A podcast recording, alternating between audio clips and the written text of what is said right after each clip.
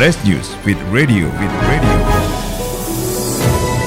Pandemi virus corona menebar ketakutan kepada semua orang, namun sebenarnya masalah kesehatan yang harus diwaspadai bukan hanya COVID-19, melainkan penyakit tidak menular lainnya. Dokter spesialis penyakit dalam sekaligus founder komunitas Sobat Diabet, Dr. Rudi Kurniawan, spesialis penyakit dalam mengatakan bahwa saat ini masyarakat harus fokus ke penyakit tidak menular seperti jantung, hipertensi, dan diabetes. Pasalnya, beberapa penyakit tersebut adalah silent killer dan masuk ke dalam penyakit komorbid. Bahkan, sebagian besar penderita hipertensi banyak tidak menyadari sudah terkena penyakit tersebut. Hipertensi juga terkait dengan beberapa penyakit lain seperti jantung, ginjal, gangguan penglihatan, dan lain-lain. Dr. Rudi mengatakan hipertensi ini disebabkan oleh gaya hidup seseorang yang tidak sehat.